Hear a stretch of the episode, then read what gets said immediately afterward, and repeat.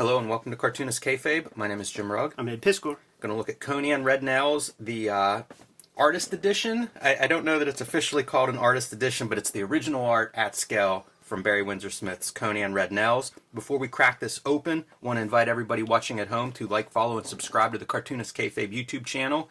Hit that bell icon next to the subscription button to be notified when we post new videos. This will help mitigate the kayfabe effect whenever we post a comic that you need to add to your collection, you'll be the first one to know about it, and you can get a head start on tracking down a copy on eBay, Amazon, or your local comic shop, wherever you find these treasures. And let the video play through to the end. That helps YouTube populate our video with other comics fans who haven't found Cartoonist Kayfabe yet. That's how we grow the channel, so thank you for your help on that. So, Ed, this is uh, Barry Windsor Smith, original art reproduction. That's always awesome one of his big masterpieces, um, certainly from from that Conan era. This was kind of like the the crown jewel at the end of his run, and uh, pretty excited to dive into this one. But the weird part, not sure who the publisher of this thing is. I was looking at it before we started the video, and um, it's not an IDW official artist edition, but has that same feel, and the art reproduction looks great. It's an embarrassment of riches we have out there, man. Like I. Re- like I said on the Dark Knight video, I never thought I would get to see one page from Dark Knight Returns, let alone almost an entire the entire book's worth. Never thought I would see one piece of Barry Windsor Smith Red Nails art. The fact that we have uh, facsimile copies of, of all of it. That's all that I need. Like I don't I don't need the original artifact or anything like that. Like just just let me see the work. That that's close enough. That's as close as I need to be. I can see the brushstrokes. I can see the whiteout. I can see the marginalia notes to the colorist and to the editors and all of all of that jazz. Uh, Got to give shouts to somebody out there in the kayfabe community. We had the the big Eide's sale in town, their 50th anniversary, Jimmy, which is fantastic, unbelievable. Uh, the oldest comic shop in Pittsburgh. Uh, when it comes to tax time, I don't know if there's some interesting like tax thing that they that they are taking advantage of, or uh, let's put it this way: like we're definitely taking advantage of it, man, because it is tax time. You're paying your taxes, and your accountant always says because we are in the business of paper and pencils which is pretty low overhead. The accountant's always like, "You got a YouTube channel, man. You better buy some books." Went down to the Eide's joint, and it was it was somebody in the uh, kayfabe community who who hit me up and was like, "I went down to Eide's, went to the sale. They have a Red Nails and they have the Manhunter Artist Edition." I, I put put the cap on my pen, went right down there, scooped these bitches up, man. That sounds like foreshadowing. Maybe a future episode. Yeah, yeah, yeah. Uh, Genesis West Publishing is our imprint back here, but it's not one I'm familiar with. We've seen like uh, Graphitti, I think, has done a few. I recognize. Is that like Mike Thibodeaux? Like I, I feel like I remember some Kirby Genesis West publications. Yeah, it does sound familiar. Comes in this nice slipcase, which we're gonna move away here, but just thought I'd show that off, give the complete package, and. Uh, kind of a nice presentation for these things having their own slipcase. You know, these are big books, hard to store, so having a uh, a slipcase helps protect that part of it. And um, let's uh, let's let's hop in. First thing that bothers me, you've got this this great canvas. Give us a close up of a panel or something. This is this is Barry Windsor Smith. You know, this is kind of his swan song of the first part of his career before he leaves comics for a bit show off that stuff, you know? I would have liked to have seen that Stegosaurus in the big giant format. Absolutely. But nevertheless, uh, right here you could already see like what's with these kind of blow ups. You see the sensitivity of light source and things. And look at these interesting marks right there, like these like little bold dabs. So it's not like a just a feather as we're used to in comic books, but it's giving you sort of just a, a bold indication of where that plane is. It's such a cool evolution of his. Like we looked at his Conan number one in a previous video, and to see like how he starts Conan and how he basically signs off with this, the amount of detail is so rich. Even the shadow on the chainmail armor, incredible. Yeah, it's drawn. You know, like it's not just an indication. Like that mill is the same stuff that's on Captain America's shoulders, and you don't see them handle it that way introduction by Roy Thomas, the uh, the writer, the adapter of many of these these uh, Robert E. Howard tales. Introduction by George Perez, kind of talking about contemporaries. You know, like y- your fellow badasses from the era. Yes, it's uh, game recognizing game. Yeah, that's it. So such a tease, man. A lot of foreplay. There, there is. There's a lot of build up. About ten pages of foreplay. I feel like I should be wearing the white gloves because you know with the coated paper I'll be leaving black. oils on some of these pages that I apologize. That's okay. I mean, we got it at a steep discount. But here we go, and right away you see the marginalia that you talk about. That is kind of a, a big part of these these artist editions is seeing all the stuff that's on the boards themselves, seeing the boards and the discoloration over time that results. Um, man, it's beautiful. All the lettering and line work, right from the get go. What a splash page. Yeah, and like try to infer some ideas about what tools are being used. I think would be instructive, and I'm I'm thinking lots of pen. Yeah, you'd think so. like with uh, this kind of material, like lots of pen in there. Maybe these these are this is the era of inkers, like what Steve Bissette said about Joe Kubert, where uh, you know he's got a different implement in between each webbing of each finger. Hit the bold on the underneath with the brush. Hit a pen on the areas where the light is, is hitting. But these are like little dabs from Yeah, I was admiring this amount of detail where you have your just white silhouette shape in the background, trees in the foreground, and all the little foliage in the trees indicated there with, with small marks. And look at this, man. There's even like a little sheen on that little citadel right there. Love the lettering too. Feels like whoever's lettering this really going for it. A little bit of a classier lettering style, not your traditional spla- Marvel splash page uh, credits there. Right.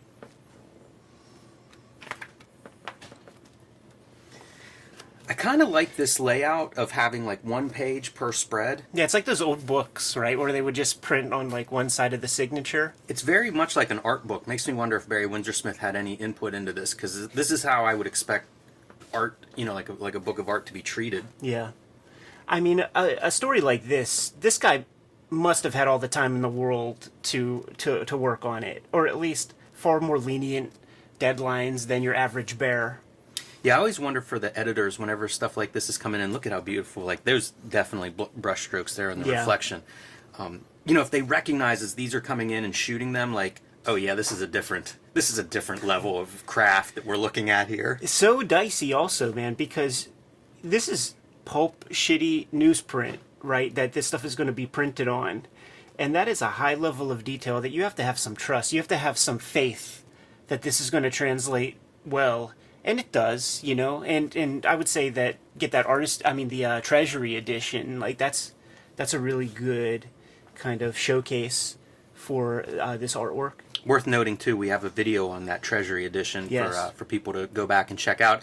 And I wonder whenever you see something like this, is this part of the reason he leaves comics for several years? You know, the reproduction of it. I mean, like does he see this in print and think I've got to figure out a different way to do this? paste up lettering worth noting Yes.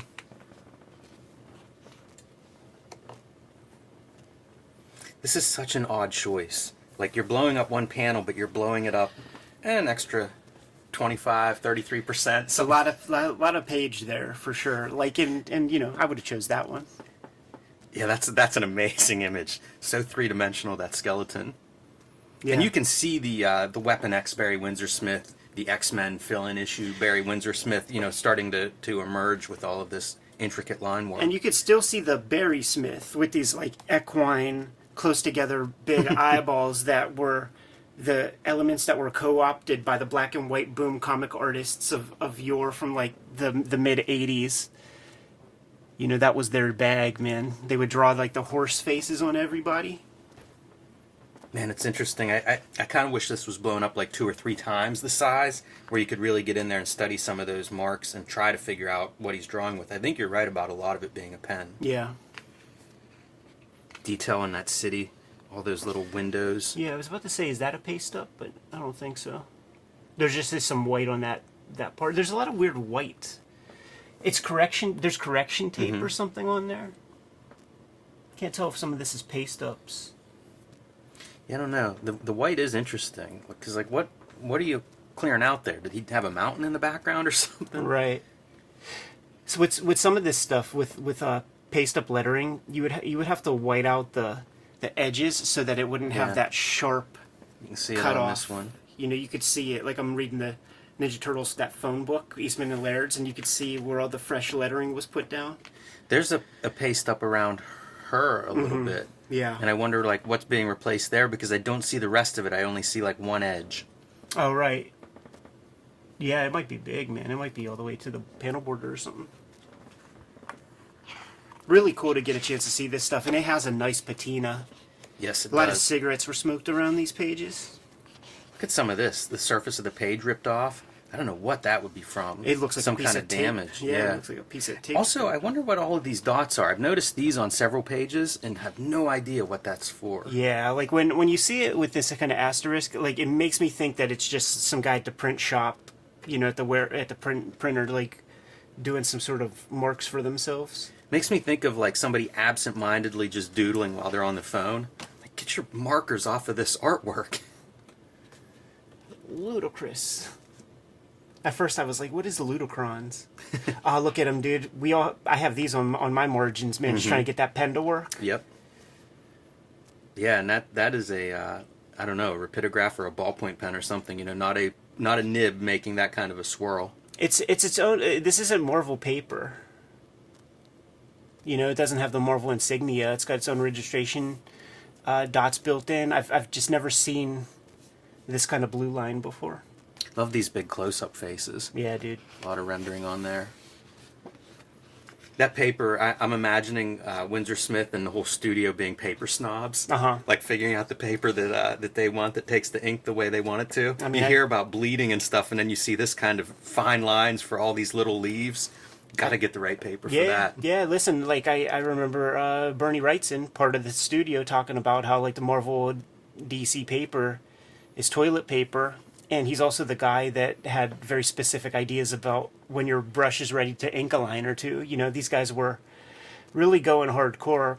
Um, I loved in our Walt Simonson shoot interview when he was talking about how like the old the old cusses, the salty old dogs of comics were criticizing Kaluta and, and Wrightson, like for making them look bad because they're young, they have no overhead, Right. and they're spending all the time in the world that they want on their pages when when the old guys have to just churn and burn.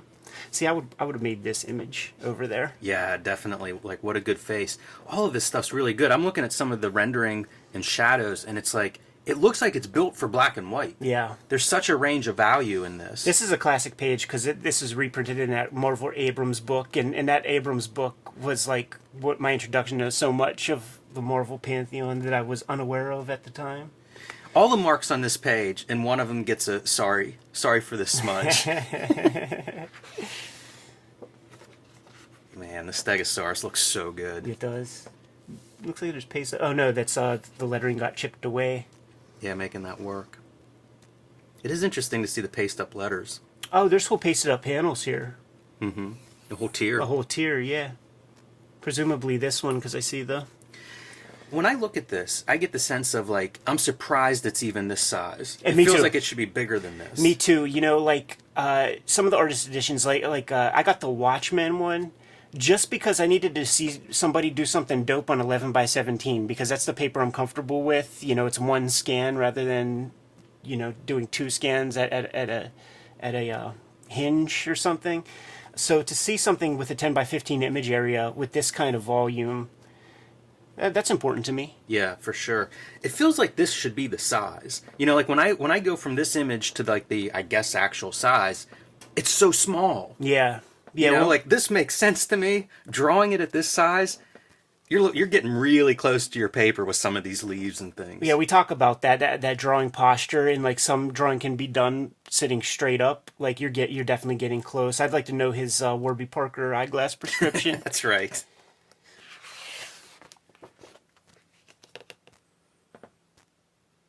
See now we're- now we're starting to see like what Barry Windsor Smith grows into with these kind of pre-Raphaelite eyeballs. Yeah, that's the direction they're going.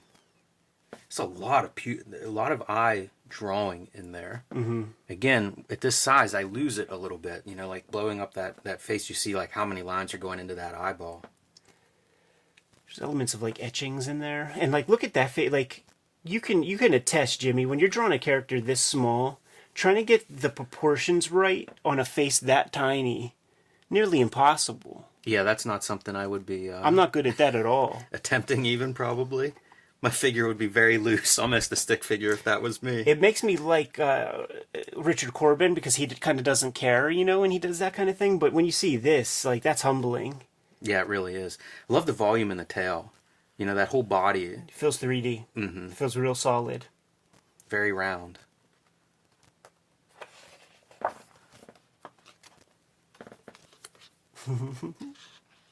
This is just insane, man. You're right about the choices for some of these blow ups. Right? Because why would you all not these do this? monsters are incredible. This is great though. I love the for, like the foreshortening in both of these. There's a real sense of, of the figure in perspective. Never, uh, never easy. Wow. You can see why this guy leaves comics for a little bit. You know, like this was not rewarded in comics in Right. nineteen in the in the nineteen seventies. Right. Yeah, yeah. Like uh, when those guys go off and they start doing portfolios, imagine drawing just like, you know, three or four of of this level of craft right here, and you get back, you know, ten bucks or something like that per per per set. Uh, you know, getting your page rated and forgetting about it. That's that's tough. It's so good the white figure against that gray background. It's true. Yeah, the foreshortening on that uh, Conan is really sweet too. One of the things I love about this story is just that it's kind of the, the monster parts of it. Mm-hmm. This would have been my favorite thing on earth if I was if I got this when I was twelve. Yeah, seeing it as a kid, like just you know pages here and there, it was very evocative. It was really really sweet. You see people try this texture a lot, and it doesn't all, often work. But uh, when you see it like this, man, you have to think that he's looking at the same guys that Bernie Wrightson's looking at with uh, the Frankenstein work. There's some like dry brush. It looks like I, I was gonna say like maybe like a grease pencil, but that looks like ink. Yeah, I think that's a dry brush. I'll go with you on that. And this goes to show you the difference between like archival materials and Sharpie or whatever the magic marker du jour was in 1975. And here you can clearly probably see him getting that brush into the dryness that he wants yeah. it in. Yeah. I always love this stuff. Mm-hmm. Anytime like I'll pick up a drawing or something, I kind of like whenever you get that marginalia as part of it. And I have no problem putting that down on my own boards and stuff. It does freak people out, like when they see you doing. What are you doing? I'm just trying to get my whiteout pen working. yeah, right.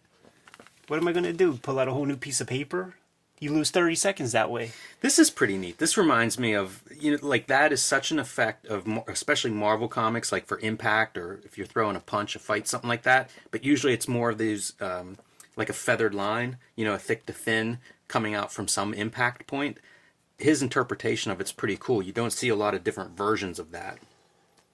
Cartoonist Kayfabe is brought to you by the comics that Ed Piskor and I make. So here's a rundown of what is available.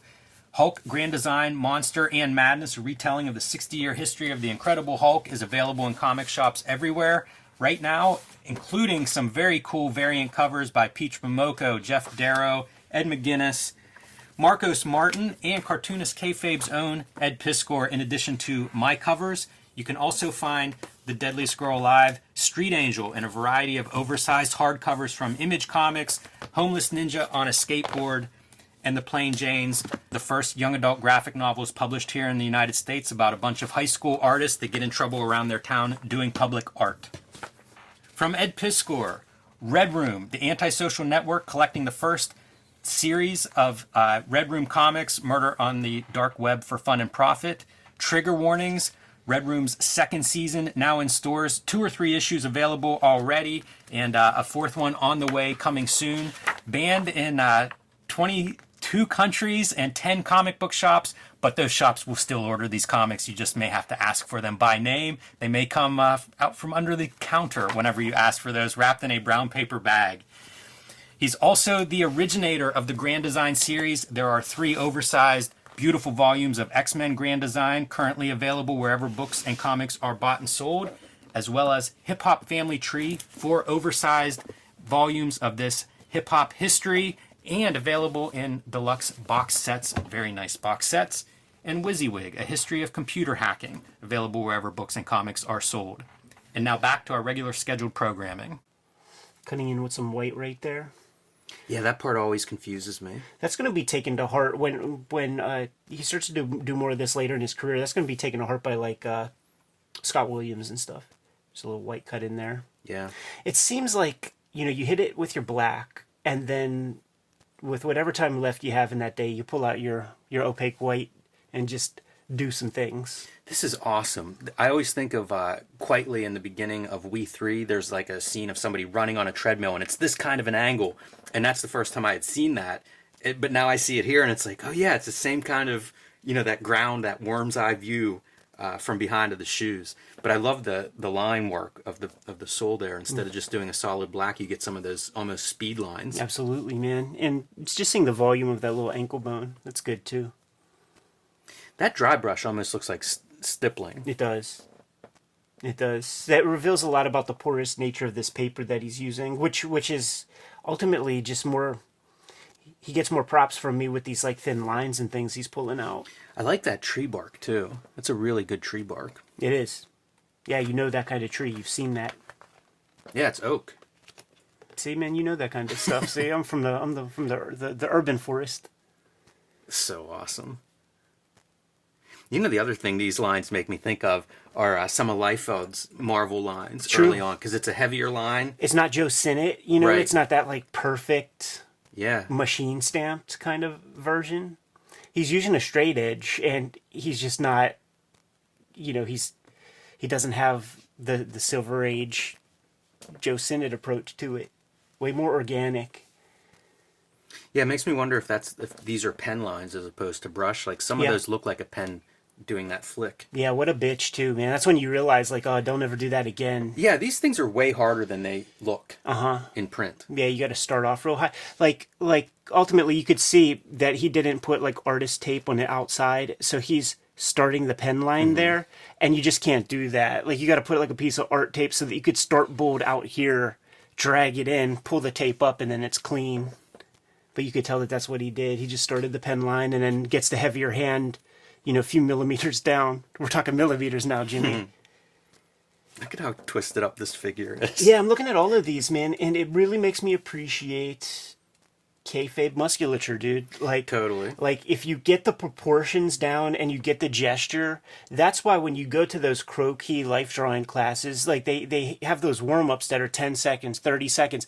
Like the sort of rank amateurs that are that are like in the class get so nervous and fucked up about that because they just want to go in and start drawing but it's like no man you get you get the proportions and then uh, when you're drawing from imagination like we do for comics you can be you can play around a little bit and it's very forgiving That's a great, that's an incredible pose. Like, that's a good one to blow up. yeah Because looking at it closer, it's still almost a mystery of exactly what we're seeing, how twisted he is. yeah And uh, yeah, the kayfabe muscle is a good description. It reminds me of um, like Steranko. uh-huh You know, a guy who does very dynamic, interesting figures, but also like they're wonky. That wonkiness is, is I'm a fan of. I am also. I am also. Yeah. Especially more and more as people are kind of like building maquettes digitally and tracing them off and using like Google SketchUp backgrounds and just clearly using a lot of extra tricks. The the the wonkiness stands out because it just feels more organic. Not a full moon. Yeah, yeah. yeah, Listen, man, he's I can remember going on for weeks about how every comic happens at a full moon. That's a nice attention to detail. you were talking about eye drawing earlier. Like, look at all the drawing going on in those eyes. There's shading Yeah. in- inside of the eyeball. Yeah, Jeez. deep brow on that fella. And that dude, that radiant sun, like the if you just had the kind of sun rays, that would be like one temperature. But to kick these Yes. whites, that's that's that's twenty degrees hotter. This is lens flares before Photoshop. Totally. Oh my goodness, this guy. Wow. Oh my goodness, Jimmy. See, there are these like elements, like because you just did not see this in the comics of the day, this really feels like fandom comic books or something, like you know, like fanzine material. You know, well, I mean, like- you can see like this is what Cerebus comes out of. Totally, absolutely, absolutely. People No were certainly responding to this in that kind of f- fandom way. I feel like he should have drew at least in pencil a little uh, anchor right there. that would have been good. Blue line anchor. hey, these don't look like uh, white lines. This looks like he's drawing that because you can see some white media. yeah, But those lines look like um, he's leaving those in. you know what, Jimmy? I think it's scratched out. Mm. I think he's scratching it out somehow. Like, so are you saying you think he's inking around this? Yeah, I think I think so. Interesting. Because it feels so uniform. I feel like, but but I don't know what the pen would be to to put that down there. I mean, I just don't and see I don't any see any marks outline. around it. Yeah, I don't see any outline either. Right. It's really strong. Yeah. Like the the marks he's leaving are really impressive, but Yeah, it, it's it's one of those used the word evocative earlier. You know, you cut the right lines in there, man, and now you have this uh, shorthand for just like the most complex, you know, citadel or whatever you, you know entryway. That's interesting about the fandom kind of stuff, Ed, because this reminds me in, in many ways of the stuff that we grew up with, the image guys, where it was like all the line the line density was important, but also like being not quite perfect meant we could do it, Yeah. maybe, or, Right. or you know, it spoke to us in that way, combined with the obsession of this kind of rendering. This That's cool looking, Just man. impressive, Yeah. man. Great achievement of depth. Yes, you can see where the vanishing point is, uh, based on like the grid um, floor. Beautiful hair on the girl, with the uh, kind of French braid pieces up front. See now, this is a pretty good blow up. This is at least two up compared to to the the uh, actual size piece. Yeah, I mean, it might even be three times, which is nuts because then you start to see like cobblestones that he's drawing in the background, which I wouldn't even. It barely registers to me. It's so fine. I mean, I'm starting to think that that that this is reduced a little bit because that's just insane. That's, I mean, look at that. Like it's like you said before. Like you could do this, it would still take forever and be a bitch, but at least you could see what you're doing. This, I mean, you got a jeweler's loupe uh, on your face while you're drawing that. Right. You need that. You need that thing that uh, you'll see on drawing tables. Sometimes the magnifying glass, where you're like back there with your fi- finest pen nib. Yeah, I don't know. It does make me wonder. The lettering looks legit. You know, like that seems like a legitimate size for lettering. It does, yeah. But man, the rendering is just really tight. Kind of reminds me of Monster because it feels like his his book Monster. It's um a tighter rendering or a finer line than stuff like the Weapon X and some of those X Men fill-ins. Love that. Like figuring out how do you keep finding new textures to put on here. Even the rocks and like the whatever that is stone. You know the stone. He was really good for that, man, and using like the shadow of the character to accentuate the textures of the surroundings. That's a great pose. It feels like real weight. It does. It does. But then, you know, still using imagination, so he ain't looking at Daryl Hannah or uh Farrah Fawcett or somebody Right. for for that right there, man. That's that's it's almost not even a human being until you get Yeah, it's a very uh, stylized face there. Amazing. it's so cool. Wow. That's great. What a page. So cool. Probably um, some kind of grid ruled out there for your perspectives, right? Yeah, it looks like what uh, isometric.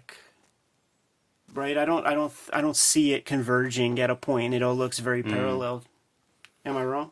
No, I think you're right because even if you look at, at the uh, lines on the walkway, they're at a different angle. It almost looks like the walkway's here and then these things are kind of angled down to it. Oh, interesting. I don't know that that's intentional. You know, like that feels like if you're kayfabing perspective, that's what can happen. It looks like it may have happened. I like he Single comes in here, with by black. the way. Like that's that's isometric, which like is fine. You know, like in art school they try to fuck you up with that, man, and make you always have legit perspective. See, I would have been mad if this was not the blow up. Wow, that's awesome. So cool. I'm sure even when we get to that part in the regular comic on the other video, when we see that thing we'll pop for it. Man, another killer page. just coming through the shadow. It's good storytelling, you know. And and he's he's grown to a place. I feel like within these pages where he's allowing the hatching to go along with the form. You see it right there. It's almost Robert Crumb. Mm-hmm. Wonder if he's looking at Robert Crumb. Yeah, I doubt it. He's so bougie, you know. Once he added that Windsor to his gimmick, dude, he can't look at anything after 1800. Yeah, you say that, but like think East Village Other had to be floating around pretty close to all those guys. Yeah. You know, anybody in New York there. And it'd be hard if you're visual not to appreciate that stuff. Yeah, that that looks fun. Unbelievable. Like you have to have such balls, man, to put hatching on eyeballs that way. Because if you do a level of hatching on a white eyeball, now that tasks you with using darker values around it, and he does it to, to good form, almost Corbin-ish. I love this design of this character where you get some of the white space as if it's the uh, the muscle and skin around him. That's a cool design. like he's transparent or translucent, I suppose. That's a good choice too, I think, for a close up. Yeah. You can see the eyeballs just rolling back in his head. These are some of those crazy eyes, man. The whole faces, both of those are pretty out there. Having them look down, that's tough. You know, you got to get a lot of cranium up there.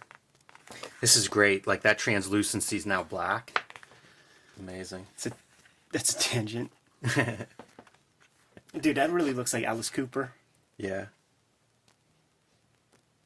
That's some wild perspective. A three point. More power to you if you're willing to do that with a figure. This is so bizarre to me. Because here we're like blowing this up one and a half times. You know, it's just arbitrary what, what we're seeing on the left side. That's badass. It is. It is. It feels vaguely Filipino. Filipino. Alex Nino or something. Might have been looking at some of that stuff too. Who knows? This is cool. Her face mashing up with that skull. It says everything. It's it, it, like it's perfect visual storytelling. You could tell what's happening. Like this is a dominant face. So when you get to this place, you know that he's in charge. That's a really great panel. And and the parts that he chooses to show on her, you know, like the mouth is, is probably the most pronounced feature there. Good concern in her eyeballs. Mm-hmm. I, I think maybe even using a, uh, a a template for that circle on the outer iris. Right. Not yeah, the this inner one pupil. is this one is strange. Yeah, not the inner pupil.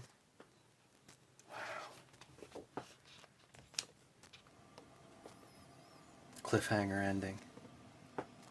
You could you get the sense like he's powdering out on this last page too, you know, and, and it's a great page, but it's it's way looser than everything. I would I would not be surprised if this is assistance, if this is a Kaluta, because this is a different treatment of line than we've seen the entire time. Now it is the last page; it could be a deadline issue, or you could have asked Mike Kaluta to pinch hit or something something like that. Yeah, it's true. Th- this line is also, I think, is, visible yeah. in here. Yeah. and I like that effect. the stuff that I'm saying about vaguely Filipino, like it's it's it's here too, and that's not elsewhere. So like somebody else from the studio, Jeff Jones, somebody has hands on this. I think.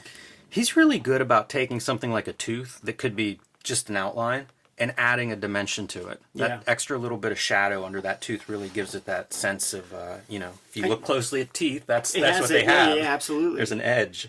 Absolutely.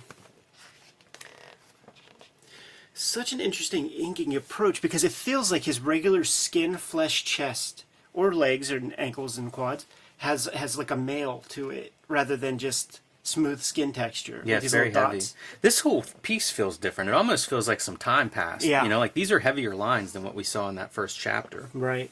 And wild lettering. Man, nobody letters like this anymore. Yeah, it feels very seventies. Could barely even. So ornamental. Like, how much time did the letters spend on this? You can see that he's using straight edges and stuff. That's a lot of work. title's written right there, the lurker from the catacombs, and now the guy has to go in there, take whatever chemicals make you letter that. Yeah, seriously. And it must have been lettered on the board and then passed back to put in that black shadows, right? I mean, Looks like it. you'd have to have that lettering in place first. That's a good close up. And again, so much rendering on those eyes. Man, the eyelashes are wild. What a panel. Doesn't it look like some time must have passed? Like, this feels like some stuff is different. Some of his tools are different. Mm-hmm. That's just wild. Even the blood on his sword is yet again another texture. There's there's there's blobs. There's interesting blobs that are happening, and I don't know if that's just supposed to be like matted blood in his hair or something, but there's He's- a there's a blobbiness to this inking approach. You see a lot more uh, blue line drawing on, on the on this page too. He was Hopefully using on a bunch of these pages. yeah he was using graphite pencil, like just like a regular Ticonderoga on that first round, at least the first bunch of pages. Yeah, you didn't see much in the way of blue marks. Also, the ratio looks like it's changed. Mm-hmm. We see this extra margin in the bottom, so maybe he figured out like we need a bigger margin on a magazine Yeah, I or mean, a wider, you know, like a wider ratio than a comic book. was this was this was in a magazine first? The first one said Savage Tale, so I Yeah. wonder if it was printed. Oh no, look, he's still doing that same amount of uh, Yeah. margin space. I don't know why that didn't stand out before. looking at this blue, like we know that this is not this is not non-photo blue. It's a little darker. So that indicates some some stuff with the levels of, of the scan. Would you say? I don't know. A, that's a dark blue, man. It is it is very dark here. I don't know if it changed over time. and and the uh, and the pencil is is darker than what we would consider non-repro blue. Also, It's true, but the way those cameras shot, like it would just be it wouldn't matter. Like Yeah. how dark the blue was. If it was blue, they would just be completely filtered out. I don't know if they put a uh, a lens over it to do that, you know, to screen out a color or not. I really appreciate them blowing this one up because it lets you know, like like uh, he drew in more obliques than he needed to ink, and that's the kind of stuff. Where if I sat him down, and it was like Uncle Barry, why you drew them, you rendered it. Like why why is this enough? Why is this enough when there are situations where you're drawing all this kind of stuff? You know what? Though there's a lot. Like there's the blade. Mm-hmm. We're not going to ink that in. There's some extra rendering on the bicep there. We're not going to ink that in. Calls to mind um that Klaus piece in the Comics Journal where he talks about like drawing more than he inks. Yeah, This is uh you can see some white media here. I imagine there was like maybe hatching back there and he decided against that after after he saw it on the board. Yeah, these kind of marks, I don't know what the heck that is. Yeah, just little blobs. He's got them there, and this is the stuff that gets internalized by Eastman and Laird in their comics. Like, like it's it's a it's an evolution of like the Kirby squiggle, you know, into into into the seventies or something. Love these environments. Really great. Unbelievable, and and like it's kayfabe lighting and stuff, but it's good because it just breaks up space. You Yeah. know, I've been, I've been playing with that kind of stuff a lot lately, actually. Once again, a lot of depth. That's foreshortening and perspective of of, uh, of the environment. This kind of stuff was again like I would see it in those late '80s, early '90s Marvel comics. No perspective. You know, it's like a pattern essentially on the wall. Guess what? I could do that whenever I was in middle Oh, school. totally. and I, I sure I sure did. I can show Yes. you pages. I can pull them out right this second. yeah, baby steps. Once you just like figure out that thing, it's it's fun. And there were times like I got tasked with uh with drawing hay, and I was able to use those to like convey a nice like sort of bales of hay and stuff. Like you don't know you you need something till you do, and like imagine trying to draw some hay. It's like what the fuck. Yeah, really. This is cool too. The black becomes like your environment. Mm-hmm. It's neat to see him working that much black and white. Reminds me, um, you know, of Toth, of Mignola. Gorgeous any of these pose here. guys. Yeah, really good. Coming, even like running up the stairs, I think is really effective.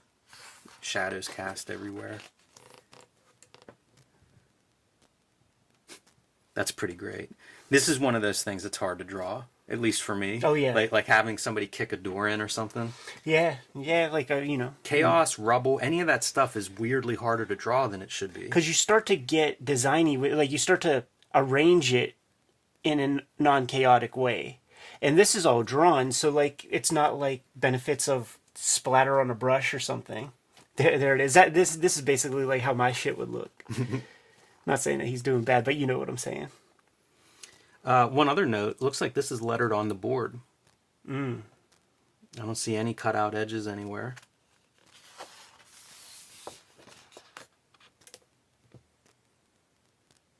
It always surprises me that when production something changes, like like for a two part story, was somebody unhappy? Was there a deadline issue? like this doesn't even really read his hair No, it doesn't. It's such a weird change to make in your part two to just introduce this new visual. And he had it with doing the french braid part so he just came up with like a good shorthand I can't that. blame him for that. Me neither. These heavy, yeah. This this whole mark feels like it's a new tool that he's fallen fallen into uh, for this issue. I'm looking at this grid, and it feels like it it bends. It once again, like I think if you put a ruler down on this line, when you get here, you'd turn your ruler a little bit. Do you see that? Uh, yeah, I do. I wonder if that's some kind of tr- some Renaissance trick or something. Could be. That's interesting. I never even thought of that, but uh, yeah, it could be. You know, like I think what they said, you know, the very first like straight edges in art or um like a twine or something, like on a nail. Yes. Like that's how they like so like is he is he going that hardcore to the Renaissance that he's like pulling off some of his curly locks to to rule his perspectives. Look at your thin, thick, thin on the guy's nose rendering. Yeah, that's dope. That is a lot of, of drawing for eyebrows, eyelashes, It- beard. it's all considered. It's not just like scratched in. Like he's sitting there thinking about it all. This is like how many black and white '80s boom comics do you have that have this guy in it? You know, like there's there's that artist. I think his name was Rick McCullum. Uh, who would who would show up a lot in the '80s, and he he had some characters with that like very OCD beard approach, barbarians and stuff. yeah, some white media on your on your uh, background. Yeah.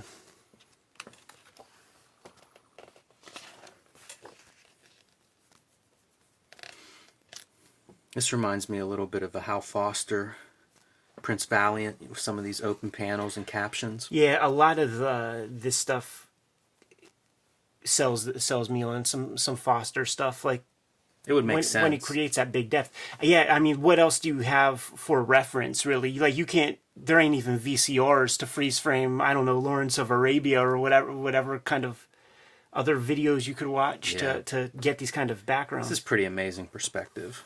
You know, like he's turning. You're Yeah. going like horizontal and then cutting back into it. And I mean this this is right out of Cerebus. yeah.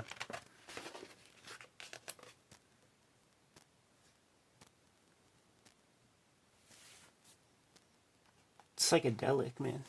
I love seeing him do this kind of perspective where we're going into the image, which I think of as Kirby. It's a 3D image. Instead of going left and right or up and down, it's going into the panel, but totally different than uh, than you know Kirby's language to do that.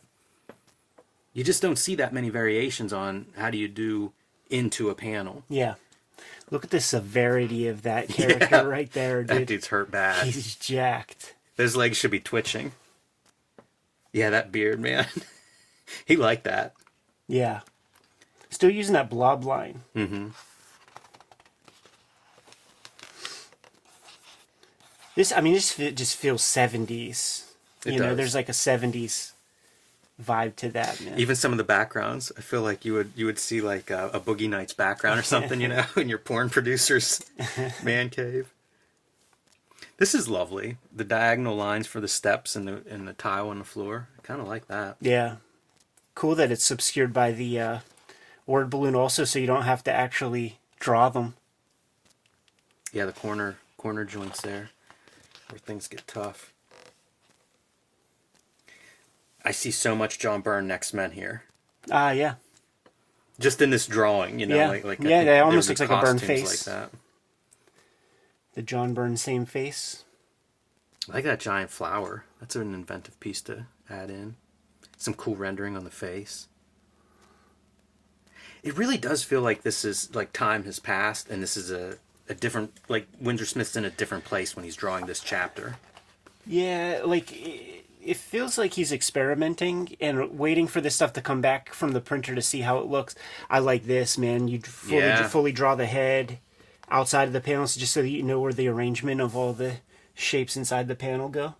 That's a good. good blow up. You know, it's it's quite a bit bigger over here and you see these marks on her face that I just can't imagine drawing those kinds of marks. Mm-hmm. Shadows from the eyelashes. That's a pretty cool effect. I feel like Sam Kieth would adopt some of these kind of hairy textures for for stuff like cloth. This reads to me like he's missing an arm. It does, yeah, yeah, yeah. Yeah, for sure. From the Tod Browning movie or something. Mm-hmm. This panel certainly clears it up a little bit, and you can see if you look at that previous page, that's what's happening. He's laying on his arm, The, but the back is so tough to draw. Like when you look at the muscles underneath, like if you had like the flayed figure and you just see the muscles, and then that's one thing. But the second you put the skin over top of it, it really just looks like mashed potatoes. it's an interesting choice for a highlight on her forehead.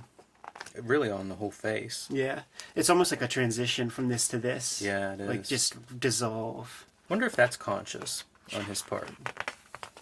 Very cinematic if he's thinking that way. Do you see any Ditko and stuff like this? Yeah, yeah. Good, good, good pull. Oh man, he drew your corners in. It kind of confused me to be honest. I'm looking. It feels like the uh, the the steps are like meeting at an angle or something. That's a great scene though. A lot of chaos, all those figures. Yeah. There's like a there's like the proper way to do shadows in perspective, and it looks like he has some idea about how to do that. Yeah, I think that reads pretty believably. Yeah. You just put one out of place and you f it all up. It's true. See Nice any of my drawings? Right.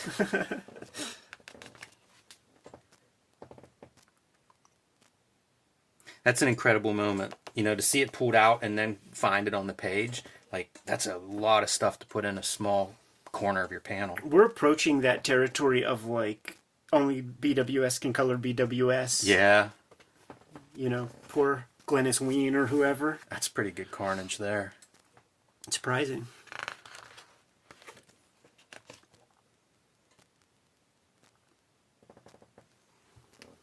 But that's the kind of stuff that should be in in Conan comics. You know, that mean, it's a it's really a sanitized thing. Getting into your outlaw blood, Oh yeah, cover these these guys in blood. it's a name that comes up all the time with all those guys. Vigil, James O'Barr. Yeah, you're really starting to see the gore. This is almost like they're little pieces of meat mixed into that blood, chunks of stuff. Yeah, man. Very three dimensional. He's just covered in it. That's Little bit of amazing. Imagine how much is in that guy's beard. Oh yeah, yeah, yeah. It probably smells like a chamber pot. Yeah, not good. Look at those eyes.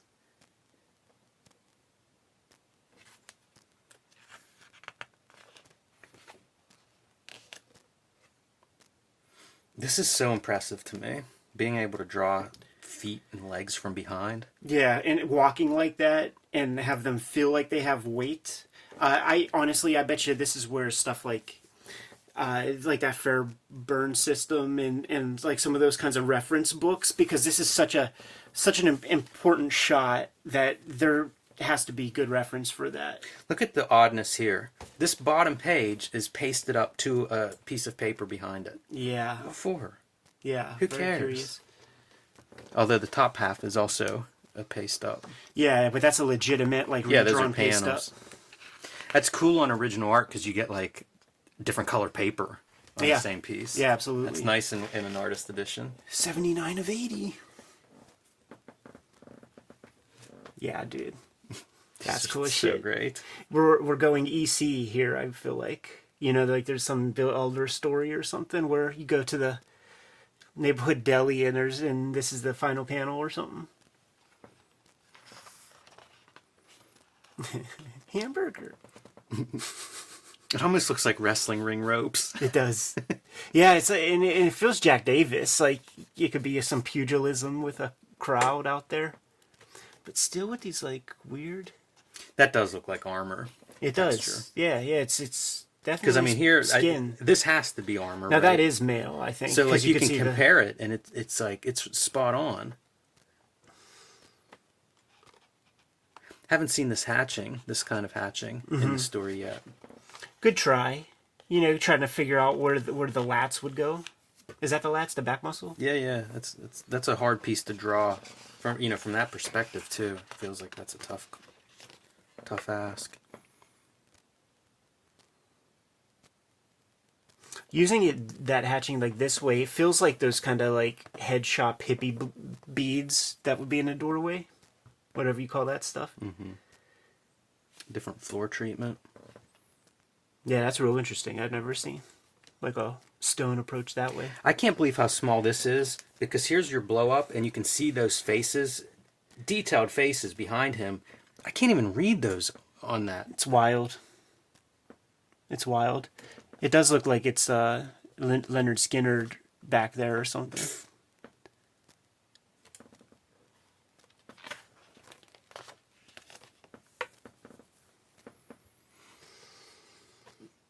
I see a lot of Hal Foster in some of this stuff. Even in like the noses.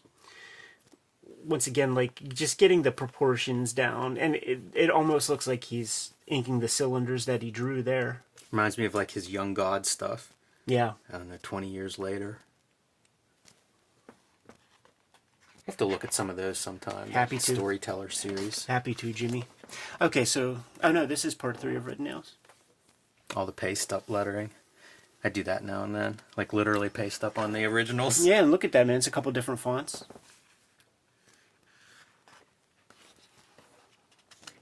That's really great. Shadows. Shadow on your face. Again, I think of like Wolverine and John Byrne's X Men coming up on the Hellfire Club and having those shadows cast. Incredible. This I've seen Barry Windsor. I mean, uh, Bernie Wrightson in Warren books like do approaches like that. Like if I would not be surprised if BW uh, if Bernie Wrightson had had a, touched that that piece a little bit. This is fun. Your continuation in the background of that grid as, as he's coming forward. That is fun. That's a pretty good touch. And also like whiting out his uh, shoulder outline. I wonder where these originals come from. Yeah. Because coming from the 70s, like you'd think these things would be scattered all over the place and many of them gone. I wonder if Barry Windsor Smith kept this stuff. Right. Because I'll see um, Weapon X pages will pop up online. You know, if you if you Google Weapon X, you can find a ton of originals online, and I think they are from. Well, I, I don't know why I think that, but it does seem like somebody's very careful with these with his pages. Sure. First time we've seen this kind of uh, cartoony lettering in this story, I think. Good body on this guy. Little Yeah. portly, little dough. Like he's that guy that would have that whole like leg of a chicken and a wooden beer stein. Yeah. Yeah, man. Anytime you can get more than one body on these figures, I'm in favor of it. Uh, I like the background once again. I haven't seen that kind of triangle motif.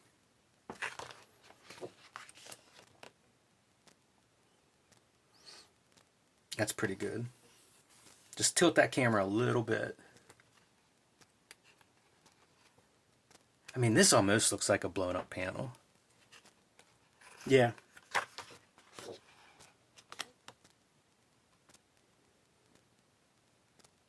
How good is that for just lifting up her hair with a knife? So good. Very subtle. Continuing the drawing a bit, seeing where things lie. Guess he's a boob man. Wow, that's cool. Yeah, it's your blow up. Again, the amount of line work on his cheeks and stuff, I just I lose all of it. Look at that, Jimmy. Yeah. That's wild. See, this makes me have to go back and look at the printed colored piece and see how that's being interpreted. I am quite sure we commented on that as being an odd and weird thing. At least now we have evidence that the artwork is that way.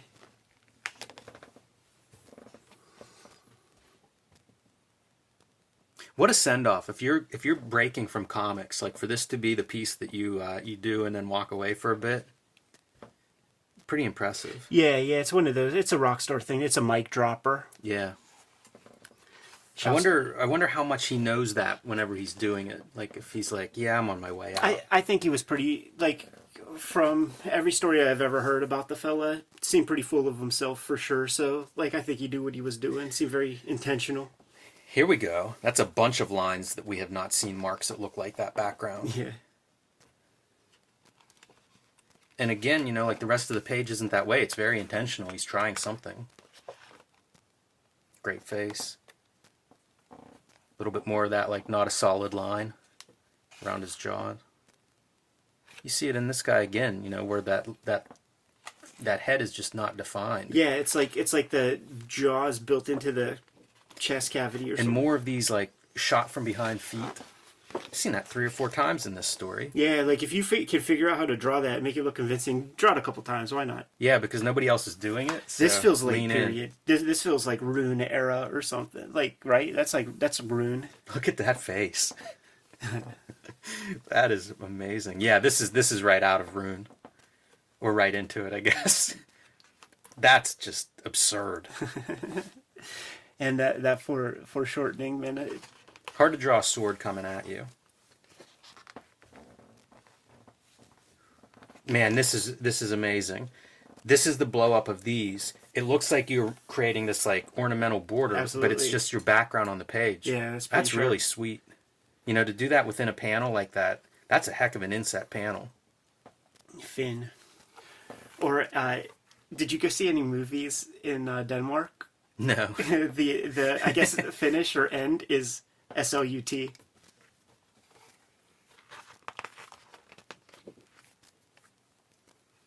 Jose Villarrubia. Does he own all the pages? That's a good question, huh?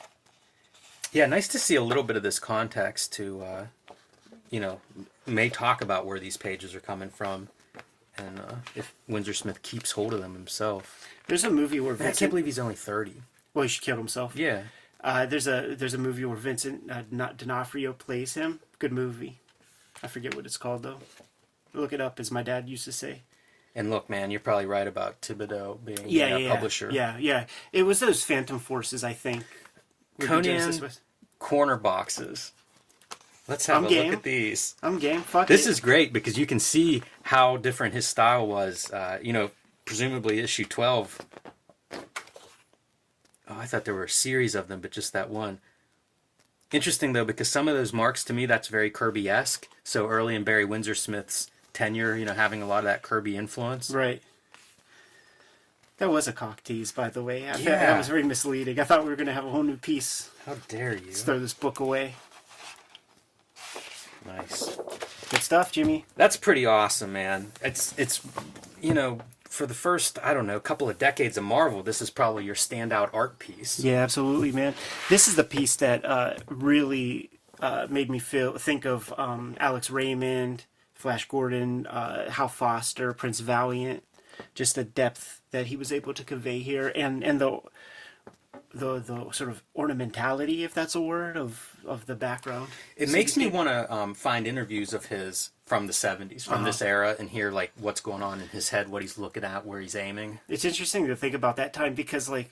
What would there be? Like the Comics Journal isn't even really finding its footing. It would be just in like It'd be fanzines. fanzines. Yeah, yeah. If, if somebody caught him at like, you know, one of those New York shows or something like that.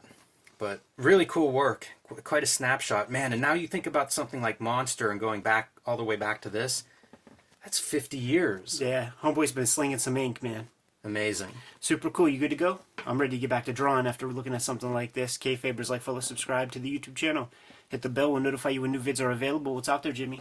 Hulk Grand Design Monster and Hulk Grand Design Madness should be in stores uh, whenever you see this. Pick those up. A, six, a retelling of the 60 year history of the Incredible Hulk, perfect for the longtime Hulk fan. I've been hearing from a lot of them. That was the group I was nervous about, but uh, also ideal for somebody that's never read a Hulk comic but is interested in the Hulk. Uh, pick those up wherever comic books are, wherever you buy comic books, and join me on Patreon.com/slash Jim Rugg. Red Room Trigger Warnings, issue number one, two, and potentially issue number three out, out on the stands as we speak. Murder on the Dark Web for Fun and Profit is the name of the game in the Red Room universe. Banned in 26 countries, banned in 10 comic shops, man. But don't you worry because you're still going to be able to find that online. You can hit up my link tree in the description below to order and pre order the comics. And if you want to read the comics today uh, on my Patreon, I am serializing all the strips up there for three dollars, more than 200 pages up there as we speak. Hit up that link tree. You could get to all those destinations. What else do we have out there, Jim? Subscribe to the Cartoonist Kayfabe e-newsletter at the links below this video. You can also find Cartoonist Kayfabe t-shirts and merchandise at the links below this video. That's another great way to support the Cartoonist Kayfabe channel, dude. Give them those marching orders. We'll be on our way. Read more comics. Make them too.